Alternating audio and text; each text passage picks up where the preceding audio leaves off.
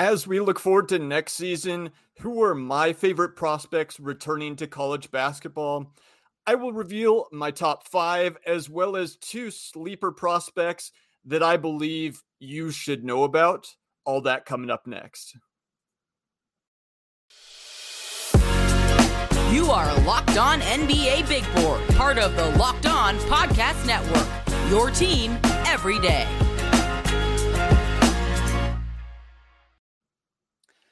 Thank you for making the Locked On NBA Big Board podcast your first listen today. Hopefully, that's the case every day.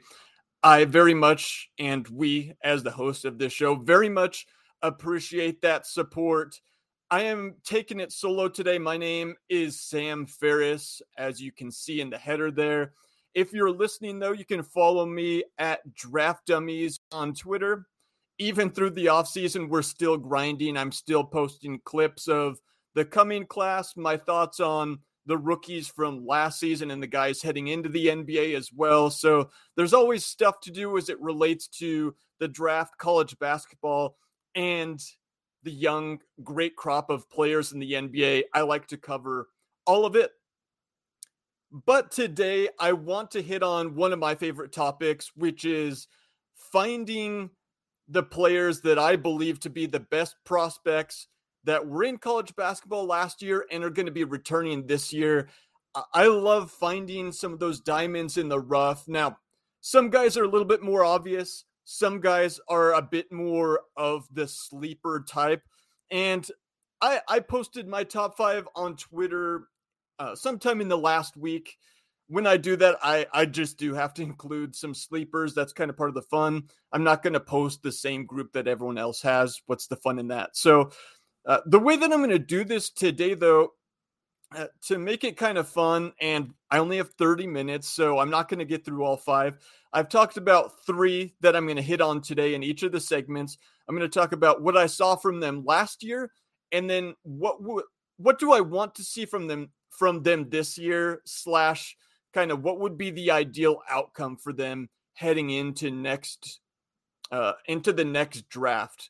Um, so the five guys, and these are in no particular order, but the five guys that I listed as my top five returners. Uh, the three guys that I think are a little bit more obvious that most people would have Terquavion Smith, NC State, DaRon Holmes, Dayton, Harrison Ingram out of Stanford, and then the two sleeper slash long shot guys that I picked uh, Maxwell Lewis out of Pepperdine and Ricky Council, who transferred to Arkansas this year. Uh, so the three guys that I'm going to hit on today are Terquavion Smith, DaRon Holmes, and then Maxwell Lewis in the final segment.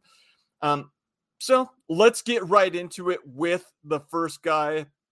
I'll give kind of the physical profile and the stat profile from last year. Six foot four, 160, Terquavion Smith, kind of a combo guard. averaged 16 points, four rebounds, two assists on 40, 37, and 70 splits last season as a freshman again for NC State.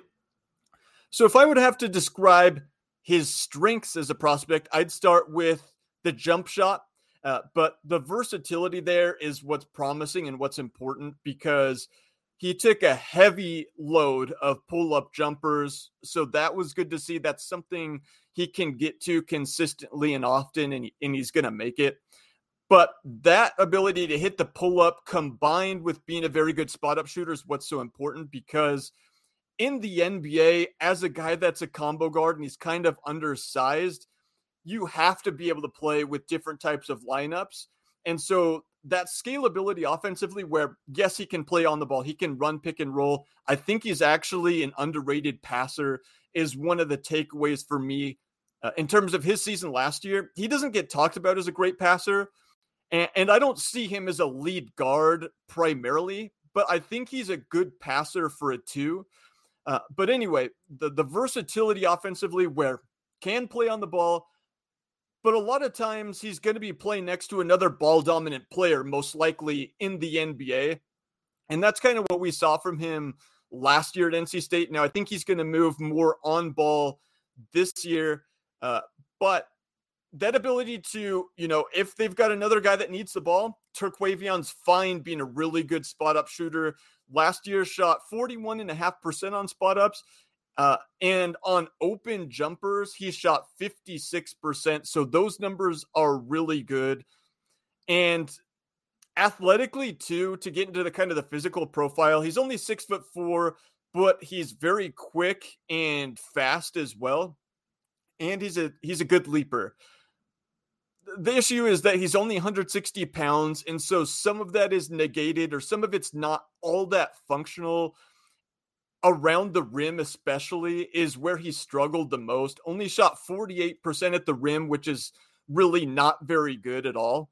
And so, just the functionality of his athleticism uh, in tight quarters when there's physical contact, especially around the rim, is somewhere where he could stand to improve with some addition of just some weight strength. And I think that will come at least to an extent as he ages. I think he's certainly always going to be a skinny type, and he's never going to make his money getting into the rim and finishing.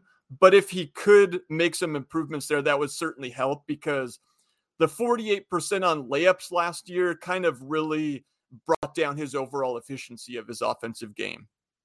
Um, but one uh, trivia question I wrote down that's kind of interesting. Terquavion Smith made 96 threes last year. So uh, if you want to go ahead and pause this after I read the question, I'll, I'll, give you a second or two to, to think about a potential answer just for a little bit of fun here. Little trivia on the pod today. Who was the last ACC freshman to make that many threes? Again, Terquavion Smith made 96 last year. So the answer is Gary Trent did it in his lone season at Duke. I thought that was kind of fun. Gary Trent, certainly a very good shooter. Terquavion Smith, similarly, a very good shooter. But getting back to finishing up on the athleticism, one thing that's kind of fun with him is uh, he he pretty much almost exclusively dunks with the left hand, even though he's a right-handed player. So kind of shades of John Wall there. And you know, I always look like to look at the block and steal numbers because, like everything, you kind of have to evaluate athleticism both statistically and, of course, the eye test more than anything takes precedent. But uh, his numbers as a block and steal guy were really good 1.5% block rate, 2.4% steal rate were very good for a six foot four guard. So those things were all positives, were all good to see. Now, if everything is to go right next season, like a best case scenario for him, I think what happens is he just becomes a big time scorer, which he already is. He already averaged 16. And frankly, I thought he was going to enter the draft, but I think it's a good decision because I think he can end up potentially becoming a lottery pick. Like some of these returners to college are going to have to hit. There's always risers in college that outplay expectations. Last year, Johnny Davis and Keegan Murray were those guys. Terquavion Smith is positioning himself to be one of those guys, and he can make himself a ton of money if he ends up being a lottery pick compared to where he would have been drafted last year, likely as a late first round pick. But you know, if everything goes right next year, big time score, 20 points per game, but what I really want to see improve is last year 69.8% on free throws. And, and look, I view him as his biggest strength is being a shooter, but to feel more comfortable with that, I would really like to see that go up at least to like high 70s. But if he's as good of a shooter as I think, then ideally we'd like to see him shoot in 80% range on free throws at least. And then the other obvious area we hit on some improvement either as a finisher around the rim because 48% isn't good enough. You can't be an efficient guard unless you're just a big time three point shooter. If you're not getting to the rim that often and you're shooting 48% when you're there. And then the last thing is the free throw rate. Like, I think either one of the finishing or the free throw rate have to improve. He just doesn't get to the line enough. And generally, the easiest way to boost your efficiency is be a very good three point shooter or get free throws or layups. And I believe in the three point shooting, but I need to see one of those two other areas, whether it be the layup or the free throw really improve. And so before I get into a break, just want to give two potential NBA comparisons. Uh, like a kind of high end comp would be an Anthony Simons, but a guy recently that went in the draft a couple years ago is Tre Mann of Oklahoma City. Not as much aesthetically, but in terms of the stat profile, where Tre Mann also kind of struggles finishing around the rim, but he's an elite space creator and shot creator in terms of getting to his step back on the perimeter. Uh, Turk Smith, Terquavion has the step back, but he's just so jittery he can get into that pull up whenever he wants. And so both of them are similar, kind of from a if you look at their shot profile and where they're getting their shots from. So those are two players that I'd kind of classify him as similar to at least from a from a statistical profile, or at least if you're looking at the shot chart. Simons again, pretty high end outcome. Simons is like probably going to be a borderline all star player next year. And so that's kind of the recap on Terquavion. The Athletic has him at number 11 on their initial mock draft. I'd have him a bit lower, probably in the 14 to 20 range, some at some spot just outside of the lottery heading into next year. All right, we got to get into a break, but coming up after that, we're going to hit on DaRon Holmes, the big man out of Dayton. So, the first message today is brought to us by NHTSA. A lot of my listeners have likely had some similar situation to this where you're hanging out with some friends, maybe you're putting back a few drinks, and a few might become too many. And maybe as the evening comes to an end and people start to head out, you might think of calling for a ride. But then you say to yourself, nah, you live, you know, pretty nearby. You can make it home. It's not that big of a deal. What are the odds you'll get pulled over anyway? And what's the worst that could really happen? Everyone knows about the risks of drunk driving. The results are tragic and can be deadly. However, that still doesn't stop everyone from getting behind the wheel while under the influence. That's why police officers are out there right now looking for impaired drivers on our road to save lives. So, just the message that if you're thinking you're okay to drive after a few drinks, just think again, play it safe, and plan ahead to get a ride. It only takes one mistake to change your life and also someone else's forever. So, drive sober or get pulled over. All right. DaRon Holmes, one of my favorite under the radar guys, the statistic, the analytics side. Loved DaRon Holmes even last year. But first, the physical profile 6'10, 220. You know, played mostly center for Dayton last year. He's certainly a big at this point. Averaged 13 points, six rebounds last year on 65, 14, 59 splits. Again, mostly a two point score at this point in the post. Uh, but to start, I want to give kind of a stat on him that will kind of paint the picture of why I am so high on, on DaRon Holmes heading into next season as a prospect. So he had the fourth highest box plus minus score last year among all freshmen. All freshmen. So only three guys that he was behind were Chet Holmgren, Jabari Smith, and Kennedy Chandler. And then if you look at the guys after him, it's guys like Paolo, AJ Griffin. Like basically everyone else was a draft pick and very good, very, very good freshman. And and it's him right in the mix of those guys. And so he was the highest recruit in Dayton history. He certainly lived up to it, and especially down towards the end of the season, really came on. Look, I think I really do think he's an under the radar All America candidate as soon as next season. And I think he is the best big man prospect, in my opinion, returning to college basketball next year. So, you know, what are his biggest strengths? Well, to me, he has both incredible hands and feet as a big. And that's huge because that applies to such a wide range of areas. But as of now in college, you mostly see that in terms of him getting the ball in the post, and his footwork is sublime. Like I posted a video sometime in the last few weeks of a bunch of clips, all from one game. There were four buckets he scored within a span of six minutes, just six minutes of game time. All different types of fakes, a series of pivots, and his balance is incredible. And, and then he's just such a good finisher with, you know, good, I'd say decent athleticism for a big and and just always on balance even after a series of fakes. And so that footwork is awesome pivoting around the rim and scoring. But the hands too are huge. That's something I really look for in a big.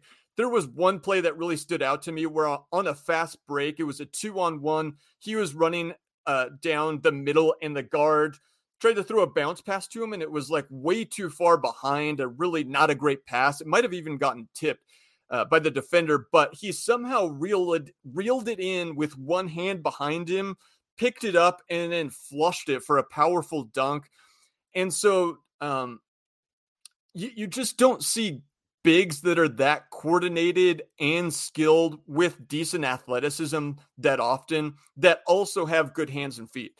And so that coordination, that dexterity for a big is really intriguing to me.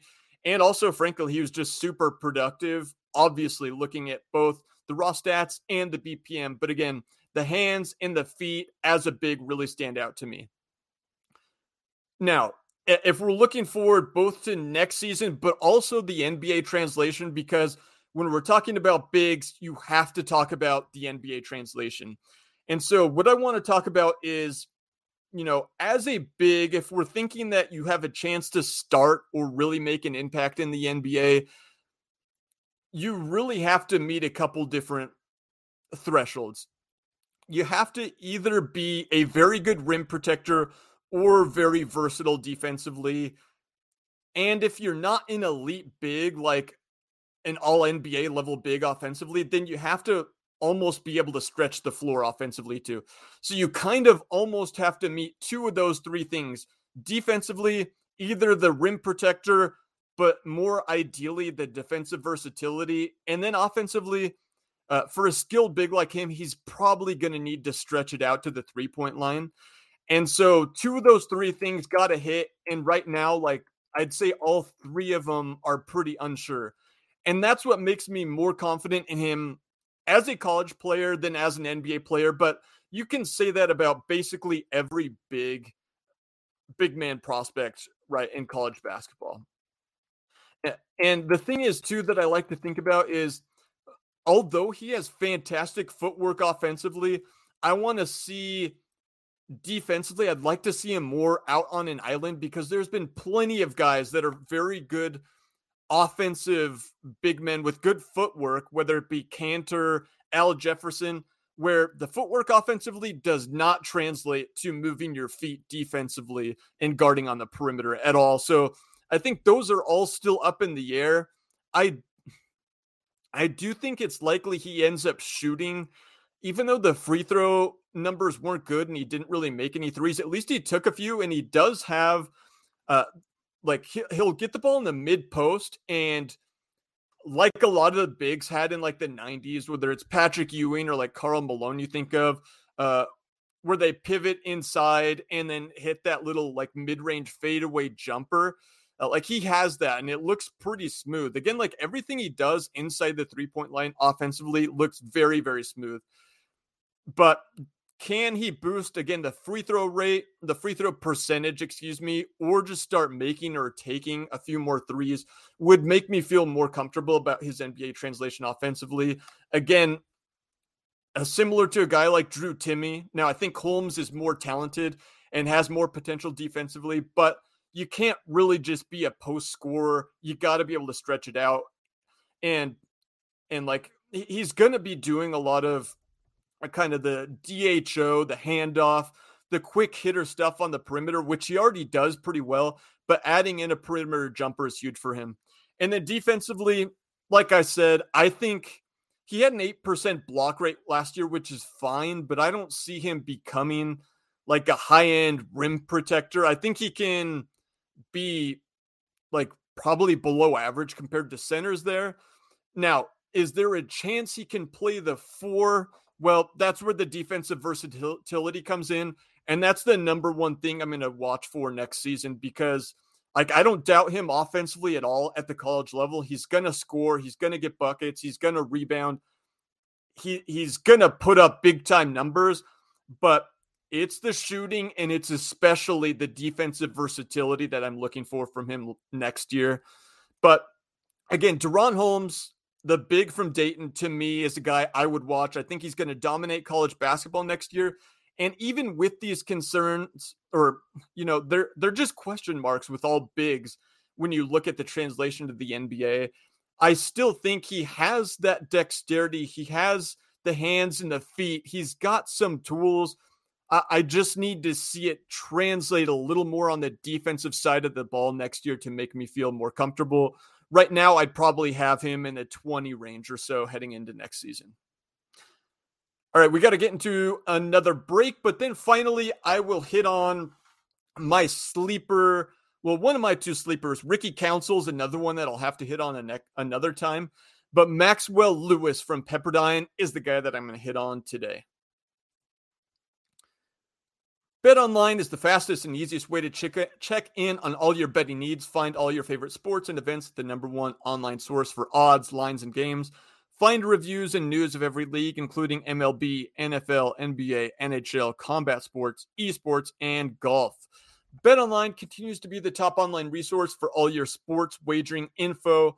From live in game betting, scores, and podcasts, they have you covered. Head to BetOnline today or use your mobile device to learn more about the action happening today. Again, that's BetOnline, where the game starts. So Maxwell Lewis out of Pepperdine, 6'7, 195 pounds. He's a wing for Pepperdine. As a freshman last year, he wasn't all that heralded, and he averaged 11 points, two rebounds on 42, 36, 80 splits.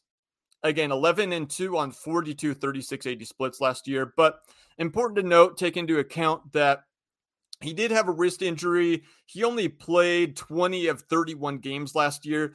And being a freshman, under the radar guy, it did take him a while to get rolling to hit his stride. So there were basically there's basically one 10 game stretch last year that was really, really promising that I look at with him. And during that 10 game stretch, averaged 14 a game while also shooting 44% from three. So let's start with his strengths as a prospect that I look at is he athletically. He just does. And again, both statistically, with the 3% block rate and 3.3% steal rate, like those numbers are elite. Those numbers are really, really good. Just by looking at that and the fact that he's six foot seven, like that to to me already makes him an NBA prospect because you just rarely find wings at six seven with legit enough size. Now, I'm interested to see what he ends up measuring as because you know if he's one of those guys that ends up being closer to six five, I think that will hurt him because of you know his main pitch is the defensive versatility at that size, and so that's something I'll be watching for later on in the draft process. But right now, we'll take it for what it's worth at six foot seven and huge defensive activity when you look at the numbers with steals and blocks, and it stands out. He pops on film. He's everywhere. Um, there was one play that I watched. I watched the game against St. Mary's the other day. He, he picks the point guard in the open floor and then just kind of runs, pulls away from everyone with a big time dunk. So he's got the speed, he's got the hands, he's got the leaping ability at six foot seven. So checks the boxes physically and both statistically for an athlete as well. But it's that combined with the shooting upside that makes him like really intriguing to me.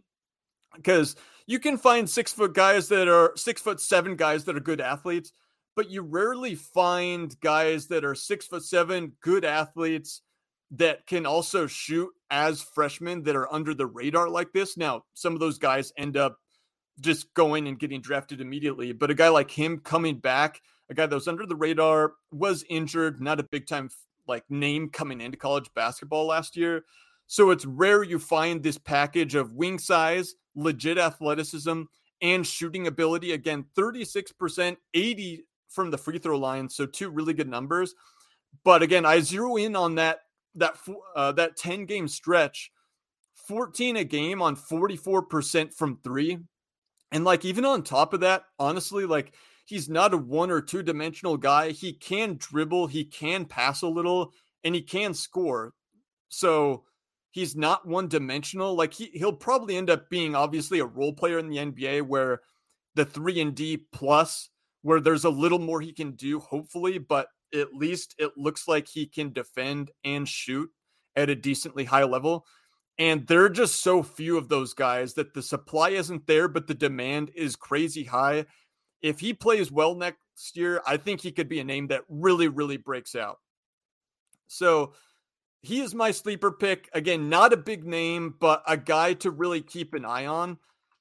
And frankly, I'm really excited to see Pepperdine play next year because they've got him. They've got Houston Mallette, who's another under the radar sophomore next season to keep an eye on.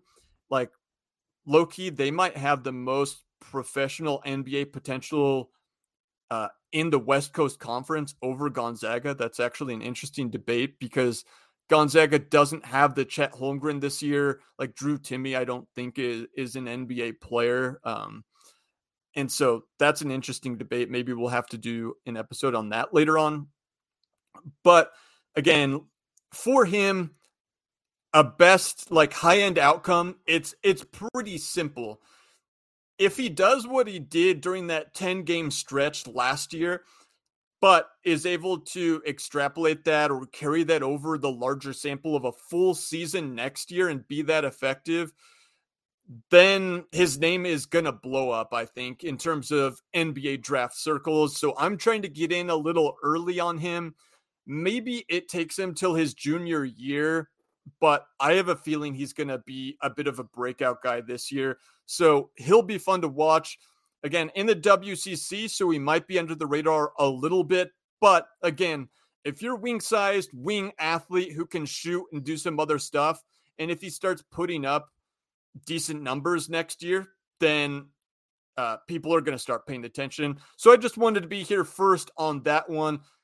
I would say Terquavion Smith, everyone, or at least 90, 80% of people are in agreement. DaRon Holmes, a little bit less. He's a little more under the radar. Maxwell Lewis is my kind of long shot here that I I would put some some of my stock into as we head into next season. So hope you have enjoyed this episode. Why don't you let me know who are some of either your sleepers, your favorite returning prospects heading back to college basketball, and what do you think of my list, specifically the three guys in Terquavion Smith, in DaRon Holmes, in Maxwell Lewis. Do you agree with those guys? What do you see from them next year? Uh, is there anyone else? Obviously, there's going to be a lot more podcasts coming your way. Anyone else that specifically you'd like to hear about? Um, again, it, it's kind of the off season, but there's still a lot of work to be done. I enjoy doing it. I love doing it. Do it year round. But we wouldn't do it as much without you. So thank you, audience, for tuning in and for listening. I appreciate you guys every time I do this. Um, again, Sam Ferris, you can follow me at Draft Dummies if you're looking for more of that content. I'm constantly posting on Twitter. Uh, but thank you guys for tuning in. Have a good rest of your afternoon.